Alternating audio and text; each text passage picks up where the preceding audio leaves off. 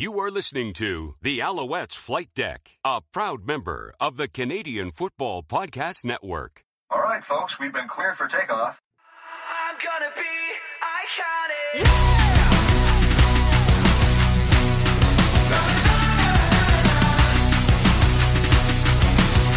I'm gonna be iconic. Say you wanna make it on your own. Welcome to the Alouettes Flight Deck, the podcast dedicated to Montreal Alouettes football. I'm Cliffy D. You can find me on Twitter at Cliffy D. And I'm Tim Capper. You can also find me on Twitter at Repact. That's R E P P A C T. And this episode of the podcast is presented by our good friends over at SportBuff, where if you use the promo code ALS Flight Deck 10 at checkout, you will save 10% off your entire order. So if you head over to sportbuffshop.com, use the promo code, save 10%, and buy as much new merch as you can for the multiple leagues that they offer, including obviously the CFL and the Montreal Alouettes. And also support local. Yes, always support local. You can find the Alouettes Flight Deck all over the World Wide Web and social media. Make sure you check out our archive of our seven plus seasons of the Alouettes Flight Deck at www.alouettesflightdeck.ca. Shoot us a follow over at Twitter at AlouettesFLDeck. Check out our Facebook page at facebook.com slash Alouettes Flight Deck Pod. Make sure you tune into our Instagram where we've been doing some live streams and we'll continue to do live streams over at Alouettes Flight Deck. Uh, also, we are on Threads as well, also at Alouettes Flight Deck. Uh, make sure you check out our YouTube page over at youtube.com slash Alouettes Flight Deck. And if you're not tired of buying merchandise over at uh, Sport Buff, make sure you check out our merchandise site at teespring.com slash stores slash Al's Flight Deck. I know we are not on TikTok and have no plans to be. Uh, so I've actually ordered, speaking of our shop, I actually ordered a couple more of the uh, Cartoon Bird 56 shirts for my wife and myself, and we're waiting for those to come in. So in a different color shirt than the normal blue one that I have, I'm, but I'm, I'm looking forward to having more more than one of those in the house because, uh, man, I love those shirts. Those that, that I love those. Yeah. they're, they're great shirts. And you know what? I, I got to give a quick shout out to uh, uh, his his Twitter handle is DG Teacher, or, or I think it's DG Teacher on Twitter.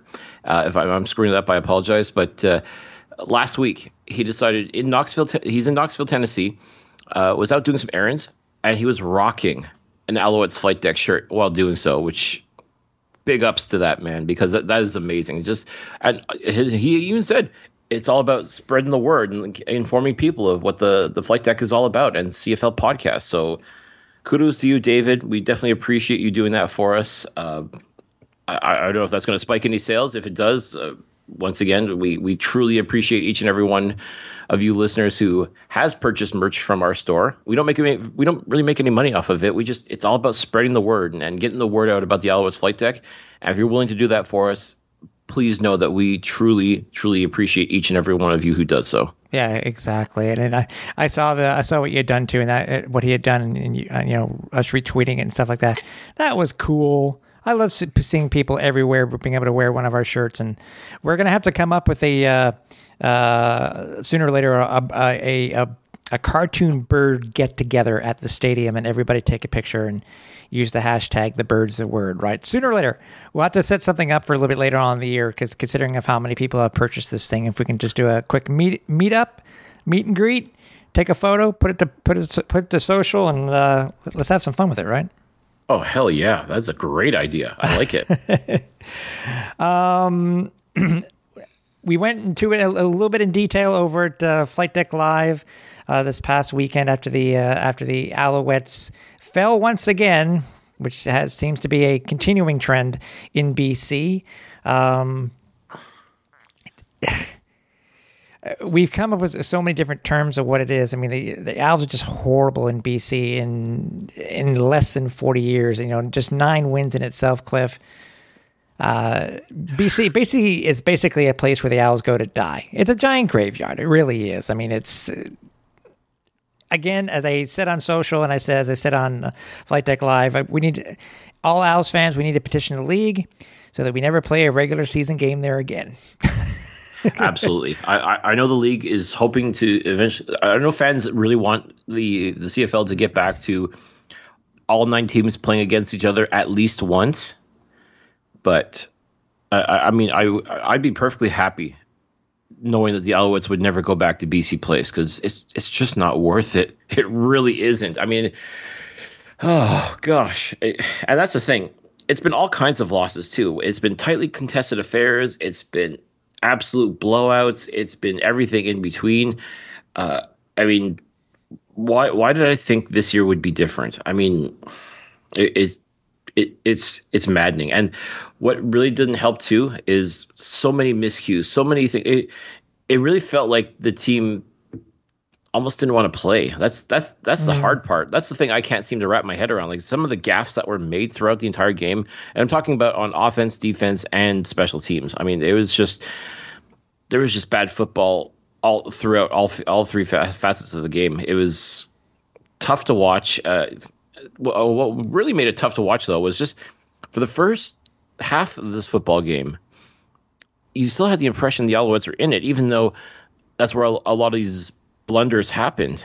But they just couldn't find their own way. It- Like halftime adjustments, they're supposed to make you better, not worse. It felt like they got worse as the second half went on, and at that point, and they had just the a full and they had the full 15 minutes this time around, unlike 10 for for, for the Canada Day rain game. yeah, it was. It was just a comedy of errors. Unfortunately, that's that's probably the best way to describe it. And all this to say that yeah, if they announce the when they announce the schedule for the 2024 season, if they happen to go with all t- nine teams play each other at home and away, mm, so be it. But I mean, if they decide, okay, we're going to stick with this kind of schedule that we've got going on now, where sometimes you don't play a certain team in a certain place, I sincerely, sincerely hope that the Alouettes do not go back to BC Place. It's at this point, you may as well just say, you know what, we're not even getting on the plane. Just put, just put an, an L. That's really all, all it is. It's it, it's frustrating for fans and supporters of this team that you know I was at practice on Friday. Um, you know, in my head at least, I know the history. We know the players don't. You know, most of the players don't know the full you know the full extent of the history of B of the Alouettes in in BC. And you try to go about it in a positive, you know, a positive state of mind. But you know, and, and even though you know we had a new head coach, Coach Maas has done quite well in BC. Uh, Cody had done pretty well, you know, in his career versus BC. I think he was six and one before the game on Sunday. Yeah, and it's again, you can't. You know, supporters like me. I'm a stats-minded guy. You know, sure we can say, oh, you know, what's what's done is done and is in the past is in the past. Well, unfortunately, when it comes to the Alouettes in BC, the past is the present, and it's going to be continue to be the present until they can go on a winning streak in BC. That's never happened, ever Well, happened. Well, when when they're throwing around wins out there like manhole covers, and how, how the heck do you go on a winning streak when you can't even get one win? Mm-hmm. I mean, when they have not they have not won in BC Place since 2015. I mean, that is mind-boggling to think. Yep. No, it's true. Uh, But still, I think to me, still the big stab is nine nine wins in forty games. Yeah. I mean, There- again, there, there there's no motivation to go out there and try to win it because seems, just- and they went early. We thought, okay, it's a four p.m. game technically for them. You know, four p.m. local here in my, you know, from uh, Eastern time. So that boded well, but still, again, nothing doing. No, nothing doing. Um, it's funny. The stats were updated a couple of times this week. Got the final ones with the uh, the preview for the Toronto game, which we'll be you know talking about in a couple of minutes here. Um, but Cody Fajardo ended up going 25 of 40 for 287 yards, no picks. That's good. No touchdowns, passing. That's not. Uh, Cody had the long, the lone touchdown in the first quarter.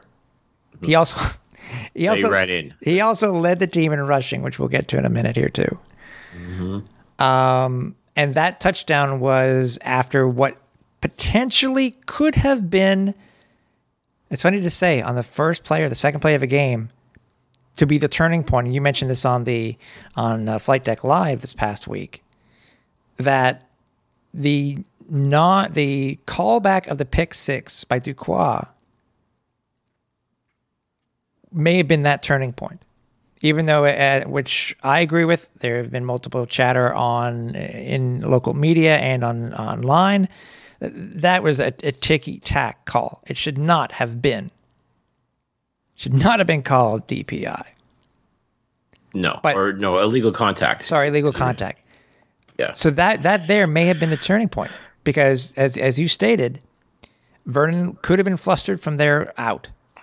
The Owls were technically up 14 nothing. Technically up 14 nothing.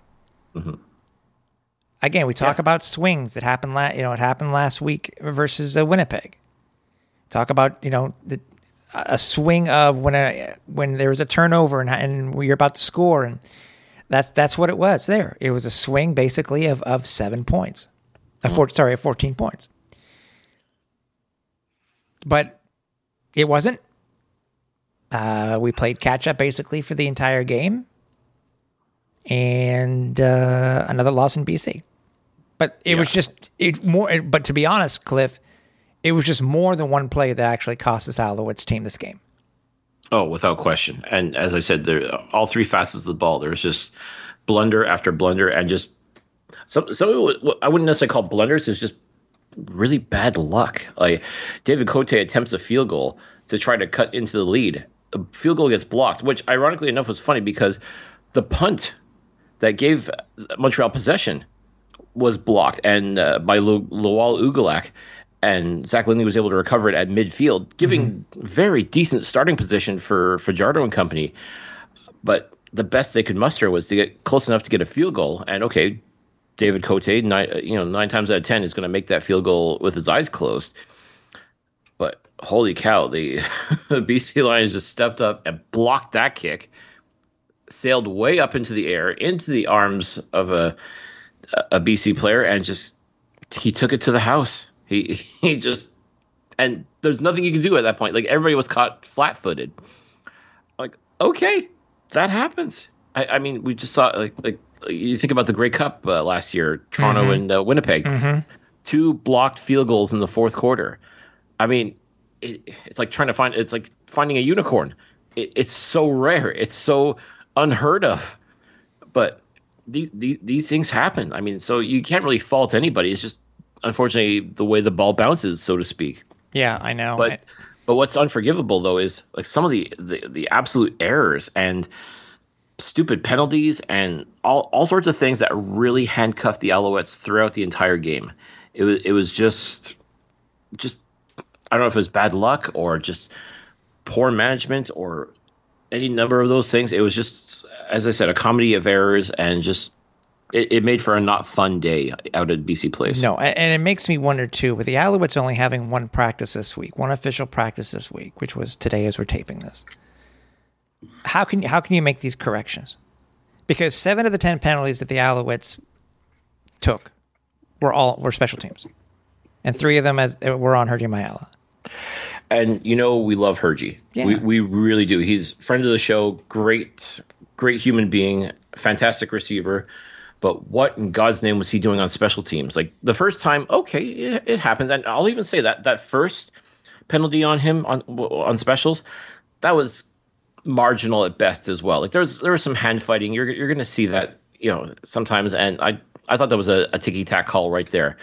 But the other two times were practically egregious, and like what what are you doing? Like the first one, like as I say, uh, was it uh, once is a mistake, twice is a choice, three times is a pattern, or so, something along those lines. Yeah, Well, it was there was definitely a pattern because that was three times that uh, Hergy got called for uh, on on special teams. Like maybe don't put him back out there. I I, I, I don't know what happened, why, why why he was out there on specials, but yikes, that was not that was not good. it, it may have been a roster thing for all we know. I mean, when it came to yeah, but Yeah, I mean, there were just so many different things, and and, and if and if you're a, supporter of this team and you go back, well, well, well Cody this, Cody that, it, it, this game was not the result was not Cody's fault. I think it was funny, by the way, Cliff.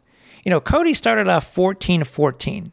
You know, he was perfect at halftime, uh, 13 for 13. Came out, got his first pass, 14 to 14, which put him just shy of the uh, just shy of the league record from uh, for most consecutive passes to start a game.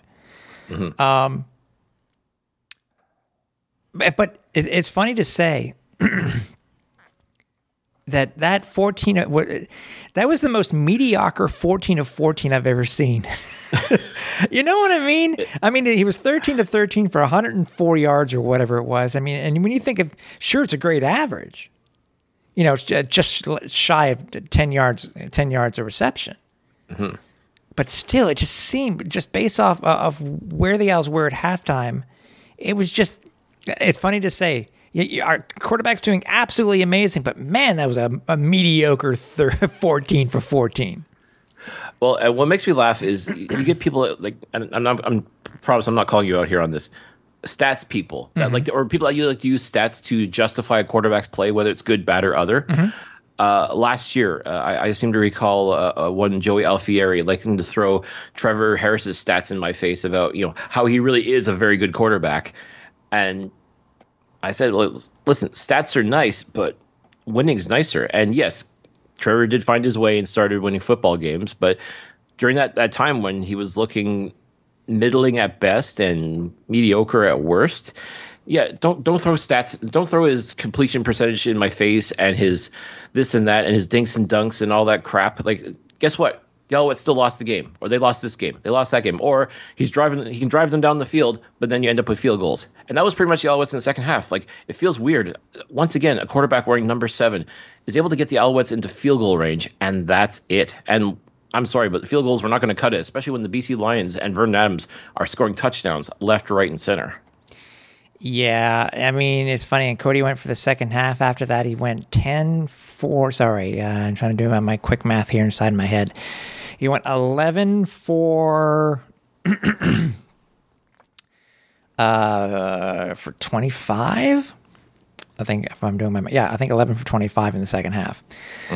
Um, but again, it wasn't all on Cody. But again, Cody led this team in rushing. I'll say it again, Cliff. Cody led this team in rushing. He by far, by far, he had 57 yards on eight carries. You know, KJG had one uh, an outstanding run there. But he was just one for 17. But here, this is the issue. William Stanback had six attempts for 17 yards, a 2.8 average.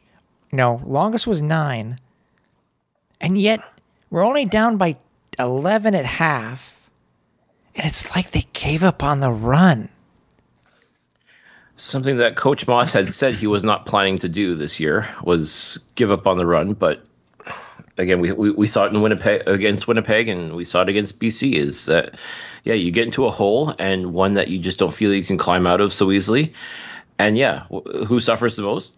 The running back. Like they just get they get turned into an extra blocker, if, that, uh, on the offensive line, and yeah, it's I mean again, it almost feels like these teams are really truly figuring out how to attack this uh, offensive line when it comes to trying to create lanes for the the running backs to possibly do something. But yeah, we're we're we're, we're falling we're falling into a lot of the old tricks that we saw last year when it came to how Cody Fajardo played and how the offensive line more or less hung him out to dry.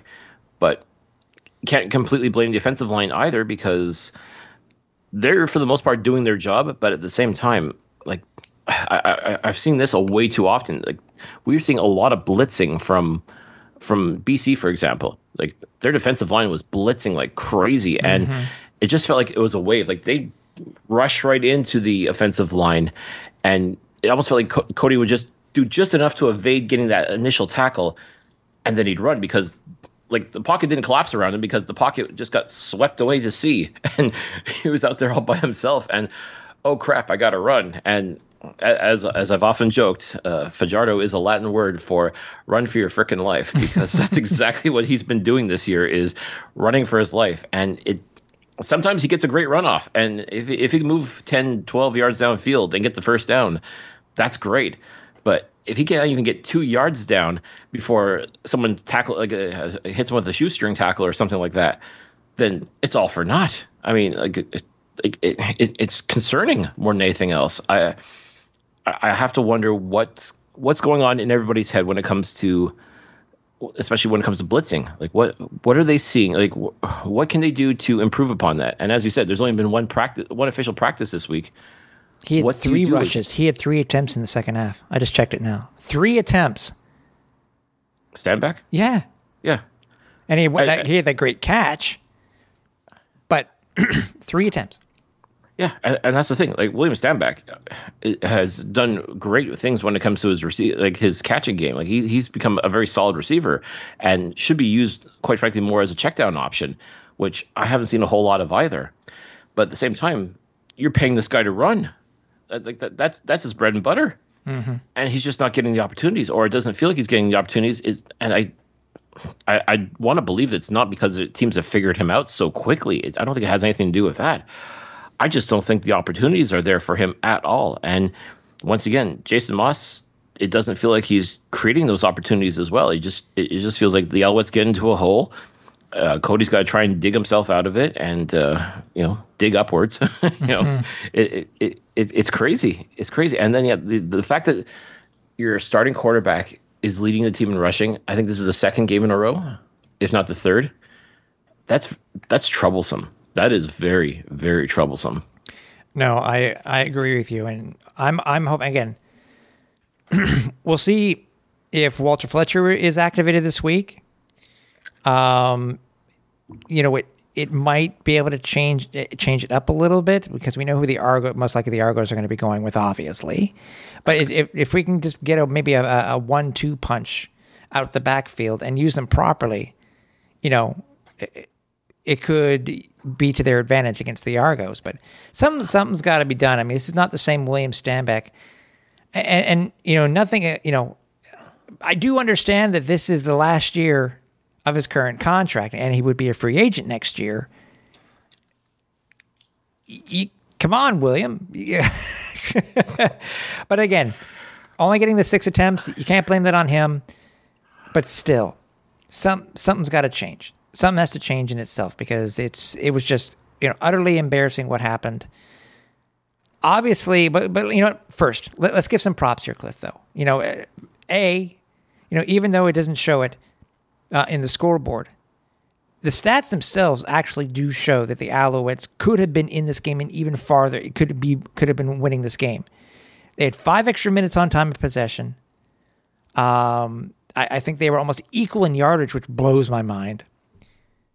But yet again, look at look at how much they lost by. But on the positive side, on the positive side, the minor change that the Alouettes made by making some changes on the practice roster and activating a couple of, of rookies was absolutely genius and what needed to be done, and it, and it, bodes very well for the team for this team, especially with the potential of Tyson Philpott coming off the sixth game. Can you just imagine Austin Mack, Tyler Snead, Courtney Davis, KJG, and put throw Tyson Philpott into there? I can only imagine what you know the type of threats that we have, and especially that catch that Courtney Davis made.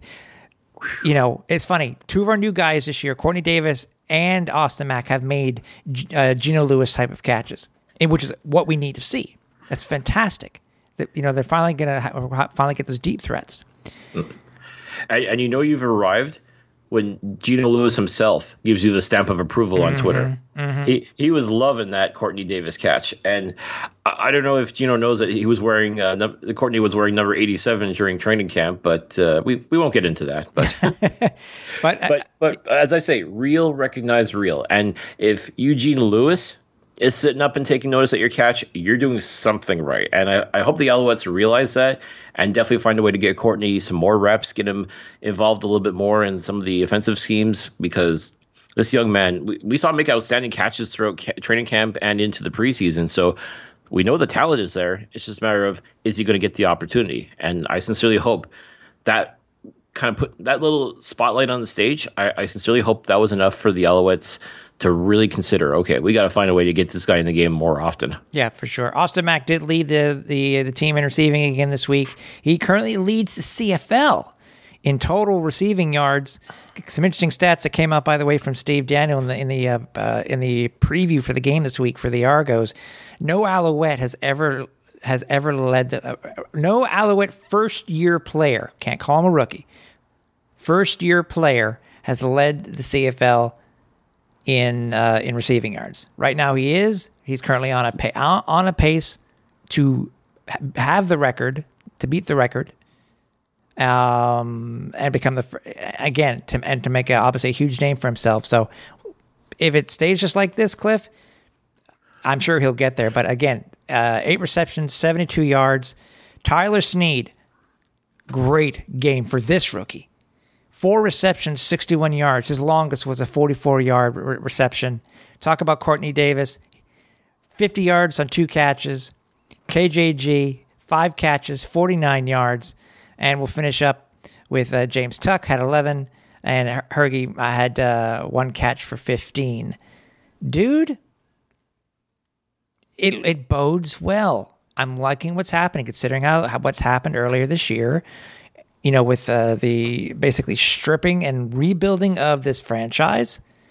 It's just we need to get the rushing game into it. And specifically, gotta stop those sacks with Cody.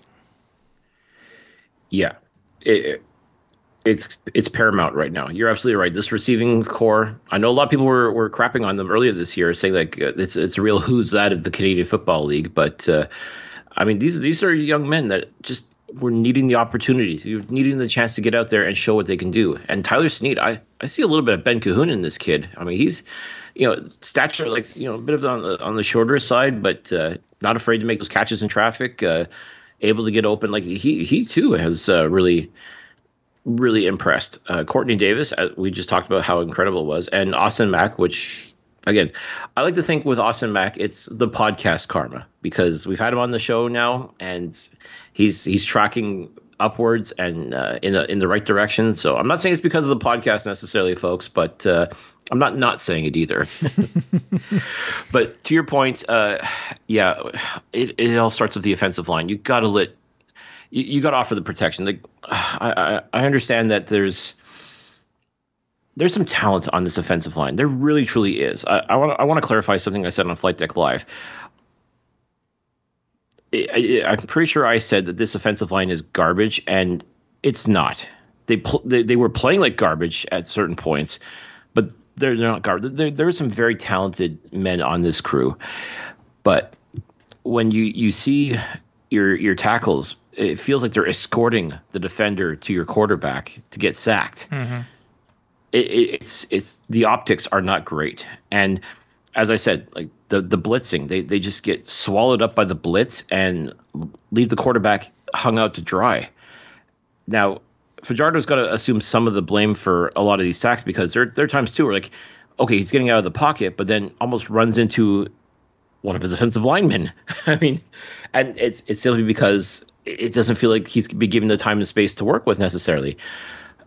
There's just it, it feels like a lot of miscommunication across the board, and at one point you you have to ask yourself, who, who who's at fault for this? Is it the coaching? Is it the, the players themselves? Is it the quarterback? Like who who do you blame for the current woes? Because let's face it, getting six sack, uh, getting sacked five, six, seven times a game is not ideal. The, the Alouettes right now apparently are on pace for hundred quarterback sacks, giving up hundred quarterback sacks this season. Yeah, they're currently at 22, Like that, that's scary. which, That- is, which is the most in the league, by the way, by six over Edmonton. and, and again, uh, the the one thing we talked I talked about when it came to Fajardo coming to Montreal to play was I said this is this is his opportunity to show that he is that guy that he he is the guy that we expected him to be in 2019 and so on and that the offensive line in Saskatchewan was terrible because that was being held together with duct tape and crazy glue whereas here in Montreal they did a fantastic job protecting Trevor Harris. I, I don't think Harris got sacked nearly as much as what he did, or, or, or, what Fajardo had has been done this year, and there hasn't been really any changes other than Justin Lawrence being added in free agency. You're still talking about the same core, nucle- like the same nucleus that was there last year that was able to protect Trevor Harris and let him dink and dunk his way to a, a winning record and almost you know go all the way to the Eastern Final.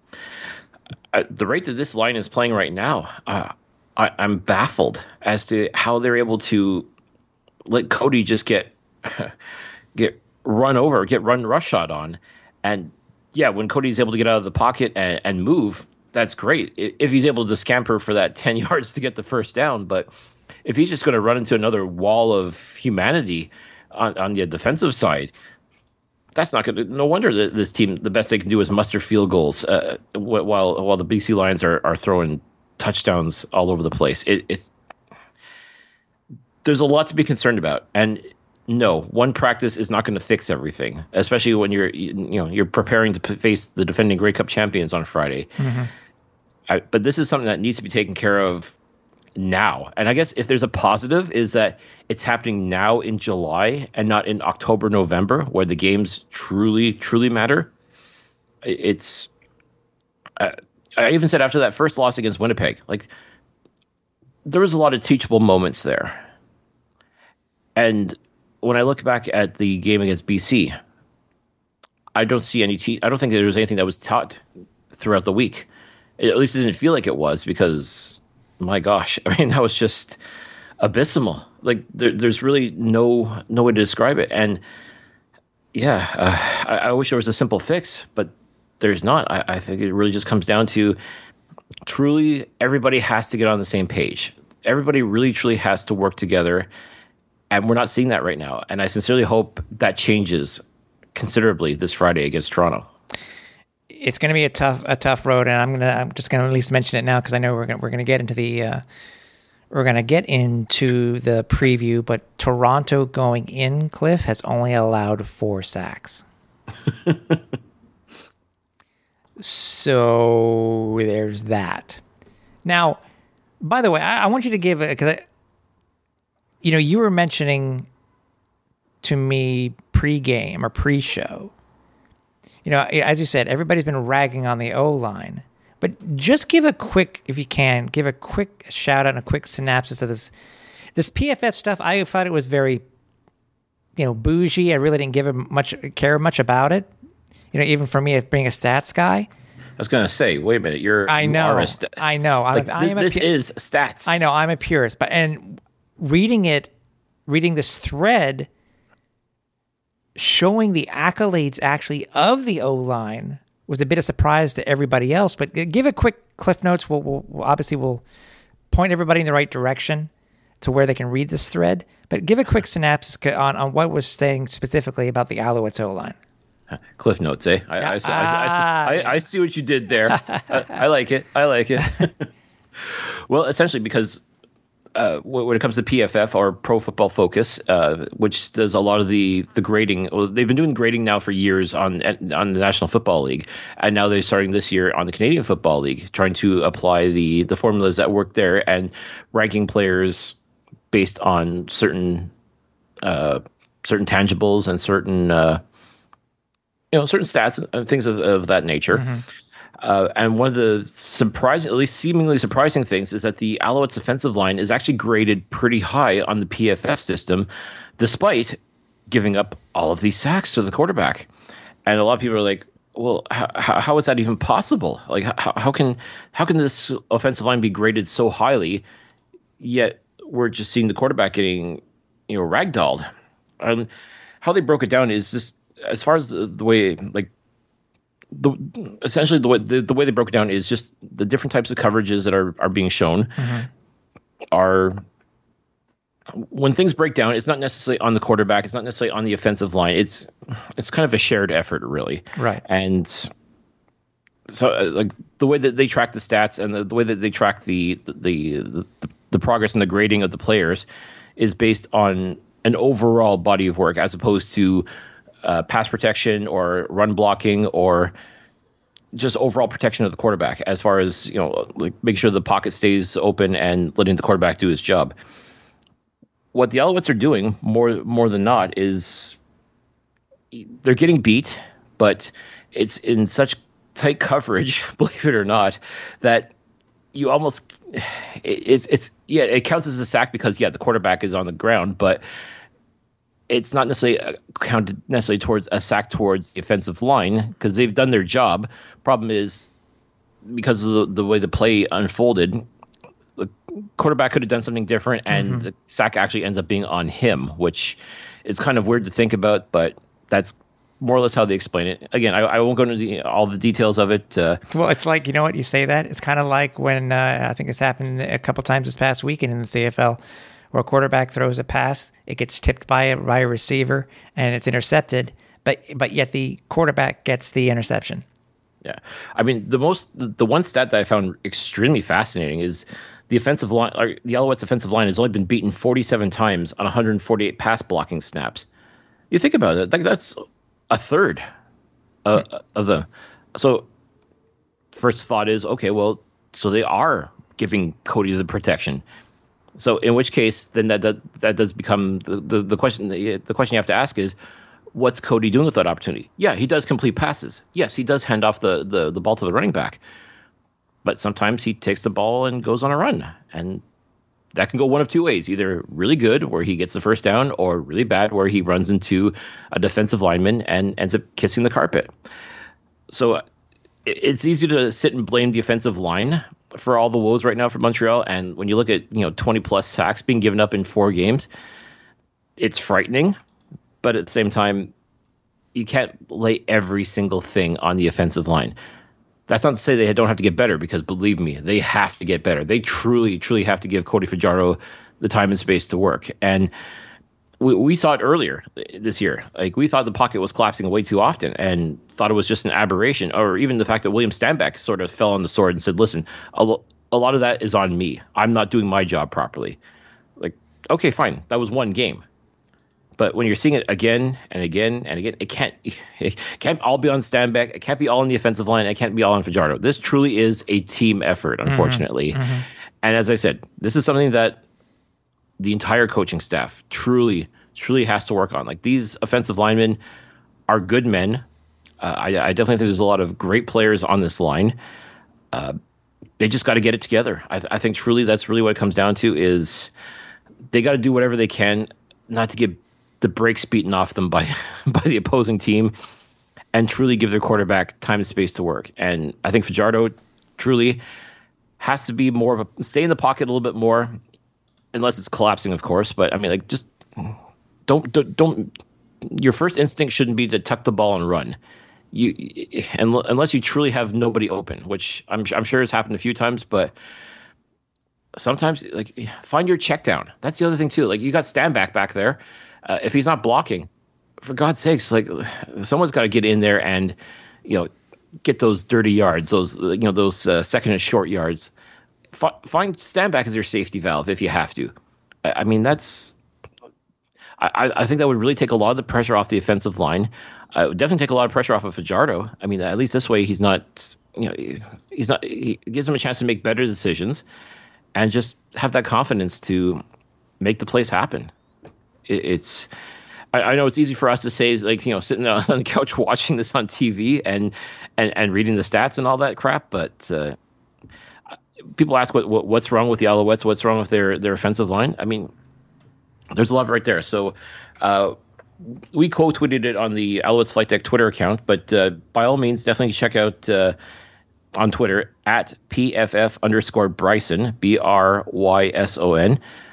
The way he broke it down, I mean, it's it, it's fascinating to see. You may not in, in, agree with it in its entirety, but it definitely does give a bit of perspective and a little bit of insight, if you will, to how they, they grade the the the players, not just on the Alouettes, but pretty much throughout the entire CFL, as far as grading them as to whether or not these are truly outstanding players or not. Exactly. Uh, before we get to the uh, preview for the game this week, obviously the uh, Grey Cup def- uh, defending champion, the Grey Cup uh, Toronto Argonauts. I want to congratulate uh, Brandy and McAuliffe for winning the pair of the Sport Buff flight crew seats this week, Cliff. Uh, she will be going to the game on Friday to uh, to see the Owls play the defending Grey Cup champs, Toronto Argonauts. And stay tuned, obviously, with the bye week coming up. But we will be having uh, the the next uh, draw uh, within a, about a week plus, uh, more than a week. After the bye week, so it'll be our show, our show after the bye week uh, for our home game, and it's our isn't it our first Sunday night game it is. versus the Calgary Stampeders. So- So stay tuned for those where you can too be the winner of that pair of tickets uh, of the uh, Sport Buff Flight Crew seats. And congratulations again, Brandy, and I hope you uh, enjoy the game on Friday. So we got the champs coming in, bruh. the undefeated, the undefeated champs coming in, bruh. Yeah, and it, it's it's so funny because uh, typically after the Toronto Argonauts win a Grey Cup, they kind of fall off the face of the earth. Uh, that's happened in years previous, and I was prepared for it to happen again, but somehow Chad Kelly and company did not get that memo because they're th- the last undefeated team in the Canadian Football League. Uh, Only three and zero, but still they are undefeated, and truthfully. I, I, I just don't see how they don't make it four and zero, especially with the way the Alouettes played the, the last two games, and just how dominant, truly dominant, the Argos have been playing this week or uh, playing the uh, so far this season. Yeah, and you know what's funny is that you know Ryan, their head coach Ryan Dinwiddie just got a uh, multi-year extension to his contract. Despite how well they're doing, you know what my first thought was, Cliff? What's that? Yeah, he's about to get fired. With that multi-year contract, something's about yeah, something something bad, something bad's about to happen. So, uh, I mean, the, the one the one plus, I mean, yeah, play aside, I mean, um, you know, even with despite the Alouettes' last second loss on a Rouge last year, yes, I'm sure people will remember very well how that what, what went down the what went down last year. The mm-hmm. Owls the Owls have still won the last six out of seven, dude, at home. So it does bode well for the Owls with them coming to town. You know, despite what the Owls have gone through, you know, yes, they're two and two. I'm happy they're two and two. I, I think they should be three and one, to be with all honesty. But having a, a pretty good history and being on the right side of history currently at home versus the Argos can help them this week. I mean, sure, the the uh, the Argos are a five point favorite, and by the way, I told you this pregame. I thought that was I was very surprised it was at five points. I thought it would have been higher, even giving us the, the three point uh, home you know home special. Still, I'm very surprised. Maybe that's what it was. Should have been eight. Maybe it should have been eight. Um, I'm, I'm like I I, said- I still am looking forward to this matchup. It's it's going to be interesting. Uh, some because yeah, as I said, the the defending Grey Cup champs have looked outstanding. I mean, a lot of people don't seem to like Chad Kelly because he's said in no uncertain terms that he's looking to get back to the NFL, and a lot of the older traditional fans don't seem to like that sort of attitude. And well, too bad because that's I'm I'm sorry that's pretty much the goal of any CFL player is to get to the NFL or make it back to the NFL because let's not forget Chad Kelly did have a cup of coffee with the Denver Broncos. And he's been wanting to get back. And the best way to do it? Yeah go to the CFL dominate. Kick ass. And make them want you and that's exactly what he's doing he is taking that attitude like this is this is it. Chad Kelly is playing the way that a lot of people expected Johnny Manziel to play when he came to the CFL. Problem is, Chad Kelly is doing all the right things. He's putting in the work. He's doing everything possible to become that superstar. Whereas Johnny Manziel showed up and expected to be, he expected to dominate and instead just got his ass handed to him mm-hmm. con- considerably. I mean, Chad Kelly, I mean, love him or hate him, you know, he, he's doing exactly what needs to be done as far as if he is planning to get back to the NFL, this is the way to do it is just dominate. And he's be, he's become a leader. He has become a guy that people have gravitated towards and his teammates believe in him. And, and he's he's helped tremendously by uh, some great receivers. Uh, AJ Ouellette, the the running back that simply cannot be stopped. I mean, this guy. I, I said it last year. It's like trying to tackle a bowling ball. He- he's just impossible to stop. Yeah. Uh, Andrew Harris is uh, doing his uh, farewell tour this year, but uh, clearly th- this is now AJ Ouellette's team when it comes to the running game, and this defense is just ridiculously good. I, I mean, it's that's what concerns me more than anything else. I mean, look, opposing teams have been feasting on Cody Fajardo when it comes to sacks. I shudder to think just how many sacks the Argos are going to want to put up against Fajardo. And this is truly where this offensive line really has to step up and step up like never before because they're going to be coming for him and they're going to try to force Fajardo to run. They're going to f- try to force him to make some bad decisions. Uh, I mean, you, you truly are going to have to give Fajardo the time and space to do his work. And that that's the only way you're going to be able to hang with this Argos team because, quite frankly, you know you, you may not like it, but they are the class of the league right now. Like them and Winnipeg are the top two teams for a reason, and simply put, they just win. They, that's that's all they do is win. And as, as awesome and amazing as it would be for history to rear its ugly head again and have the Alouettes somehow come away with a victory, it's not impossible. I agree, but I mean it, it it's easier said than done to tell you the honest truth. And it it really truly feels like everybody and their mother is picking the Argos to win this game. And maybe that'll just work in Montreal's favor. Maybe the, they won't have that pressure of, oh, we've got to beat these guys because, you know, everybody expects us to win. Like, this is the opposite. No one believes in the Alouettes right now. So that could actually work in their favor. And I don't know if I, I, I I have to believe that Toronto's not looking past Montreal. I, I have to believe that they, they're going to take this game just as seriously as they have taken their previous games. But I, I mean, I look, I look at this Toronto team and I don't find very many faults here. So it's going to be a tough road for the Alouettes. I'm not going to lie, folks. It's it's it's not the kind of game that is a gimme by any stretch of the imagination. But I, I'm I'm just hoping to see things be competitive.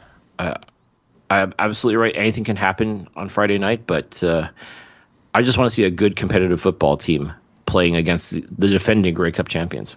No, I, I completely agree with you, and I think it's funny where you know, uh, after all the stuff that we've gone through with the last home game, you know, for Canada Day, and and uh, what? Oh, hey, they've changed the. Hey, they at least they've so far they've changed. Never, I was about to say something about the p- potential weather again, but it looks like they've changed it at least currently. Yay, no rain. Thank God. I was like, man, are we gonna have to do it through this again? Oh man, uh, oh, potentially. Nope, I'm looking at the wrong day, dude. It is very possible, Cliff, that we are going to have rain. You son of a. I tell you, at least during the day. They're talking about, but we'll see what happens once we start. Anyways, it, it's a it, possibility. It's still going to be warm. We'll see what happens. I don't want more rain, man. It's funny to funny to say that. I know we need it in Montreal, but man, it was actually nice seeing them play on on a on a dry surface last week, last week in BC, and they had the roof open. So you know what I mean. So Beautiful weather under the dome. yeah, exactly, exactly. So, yeah, this, this game is going to be very interesting, Cliff. As I said, it's um, it's very tough, that, you know, doing this with an official, with only one official practice, and I, I sure hope that they that they have a, a good game plan. And, you know, as I mentioned in the uh, this, the live. Uh, is that you know you got to keep an eye out on you know the different transactions because you know it kind of pointed to where the Alouettes are heading to when it came to the wide receivers last week so far as we're talking, there's only been one change, and then Cordell Rogers looks like he's been been, been pushed back to the uh, uh, to the practice squad. So it, it's very possible that we we may be getting a Deontay Evans back, which would be nice. I mean, I mentioned that specifically, uh, you know, on Facebook Live this past week, but yeah. Um,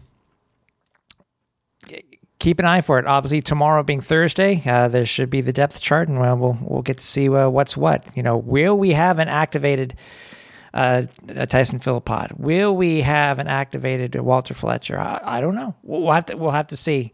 You know, the only people who know right now are the are the uh, is the team themselves, and we won't know until tomorrow about one o'clock ish or so. essentially. But this is definitely a big game in the sense that the Alouettes were able to beat Ottawa and Toronto, their division cohorts. Yep. And if somehow they're able to beat the Argos, had them their first loss of the season, that means the Alouettes would be perfect against the Eastern Division. I know. Which would be pretty cool. But as I said, this is this is going to be a test for sure, a, a, a very big test, and I, I just. I, I just have to hope. I, I know it's a short week. I know that uh, only one practice. Uh, coming back from the, the West Coast. I mean, there's lots of reasons why you know the Alouettes could easily lose this game. My hope is that they were thoroughly embarrassed and felt embarrassed by what they put out in BC, and that they're going to do everything in their power to prevent that from happening again versus Toronto, and for, especially in front of their hometown fans. I mean, that's that's the other thing too is you don't want to get embarrassed in front of your hometown fans, and simply put, it it's just a matter of doing your job. Like you you know what you know what it takes. You you know what has to be done. I, I mean, like listen, this, this team definitely has the talent. There's absolutely no question about that. It's just now got to start coming together. And as we've said numerous times, you cannot lose the Grey Cup, or you cannot win the Grey Cup. Sorry, in July. Yeah. You can lose the Grey Cup in July though. So right now, being 0 for July is a little troublesome, but I mean, a good solid effort against the defending Grey Cup champions can go a very, very long way. Yep. Especially going in, into the bye week, and I mean, uh, after that, uh, like you, you're essentially got two weeks off when you think about it, because the next game isn't until July 30th. So. a good opportunity for this coaching staff to really truly take a look at this team, look at the moves that have to be made, maybe things have to be switched up uh, scheme wise. Uh, I mean, there's there's any number of reasons why things are the way they are, but if somehow they can go into this break, the this bye week three and two as opposed to two and 3 that would be massive Mm-hmm. For And sure. Regardless, there is a lot of looking inside that this team has to do, and it's it, it's got to start somewhere. So why not Friday night? Yep. Why not Friday night against the defending Grey Cup champions? Why not against Swag Kelly? You know, you show what you can do. Somehow you find a way to stop the human bowling ball, AJ Ouellette. Somehow you you manage to make their defense look foolish and out of out of out of sorts. So Yep, and mean- and we got to do that too, by the way, because uh, Argos, uh, I think the Owls need to make sure that they're in a good position going into halftime, uh, because at least currently the Argos have not allowed a point in the third quarter of the season. So That's huge. So, I mean, you almost have to set the tone immediately. Mm-hmm. Like, I, I truly don't think this Argos team is going to come in napping by any stretch. But somehow, if you just right off the hop, like it could be something simple, just like a, a Chandler Worthy house call on on on the very first opportunity, just something like that to sort of say, wake everybody up and just make them take notice. And they you just keep piling on. It, it could be something as simple as that. And then next thing you know, you're controlling the game. You're setting the tone. You, you're making them catch up to you. yeah, it's, it's true, it- and and they got to score because they they haven't scored that very many offensive touchdowns this year. So that's the other thing. There's so many things against going against them uh, this week, but they, they have so much going for them. You know, uh, just just by the, I know that didn't bode well on the scoreboard, but just look, I you know, look at the look what we have at wideout. You know, if we can get the, the right thing going when it comes to our running backs, hey, if we can just get it all together, do that perfect game. We can, as I said, we can we can get out of this game with a W, head into the bye week at three and two. I mean, it's not impossible, but I mean, there's work to be done. There's simply put, there is work to be done, and no better time to start than right now. Exactly. Exactly. Um, stay tuned for the next edition of uh, Flight Deck Live. It will occur either after the game on Friday or it will occur uh, um, Saturday morning slash noonish. But stay tuned to our socials and we'll let you guys know about it. Uh, we love seeing you guys chime in and, and uh, uh, chatting with us as we talk about the game, our first reactions right after the game. So stay tuned. Yeah, make sure you're you're subscribed to all of our socials essentially, like whether it's uh, Facebook, Twitter, Instagram. I mean, that's the best way to get notified too about Flight Deck Live is because when we go live, Instagram notifies everybody. So if you're subscribed and you're following the Alouettes Flight Deck, you're gonna get that notification when we go live with the Flight Deck. Exactly.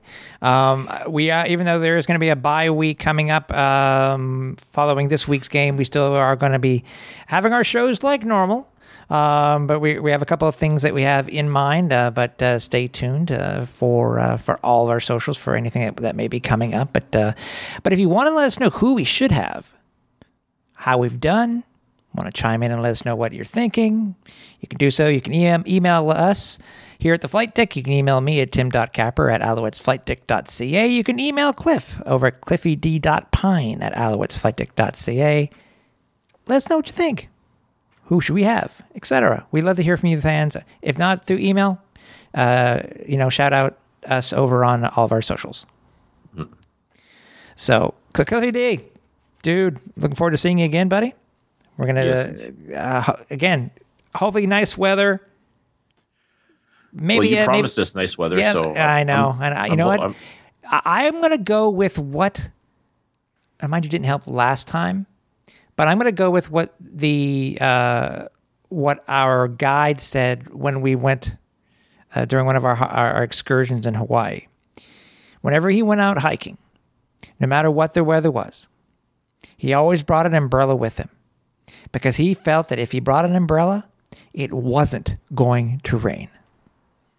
So maybe I will do that no matter what it shows that the, the forecast is going to be. Because maybe if I do bring that umbrella, it won't rain at least during the game. Interesting. I I like it. That that could be a thing. So maybe everybody who's going to be at Percival Molson Stadium this Friday, maybe just to be on the safe side, bring the umbrella. There you go.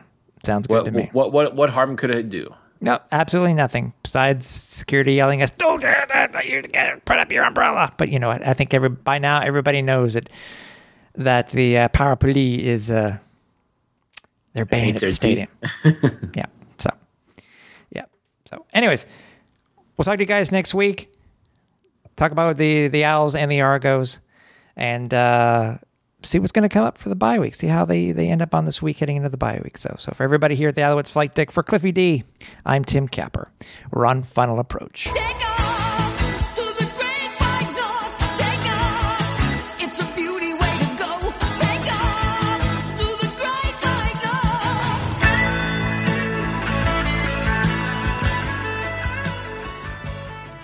Thanks for listening. Find more great shows like this at CF Pod Network on Twitter.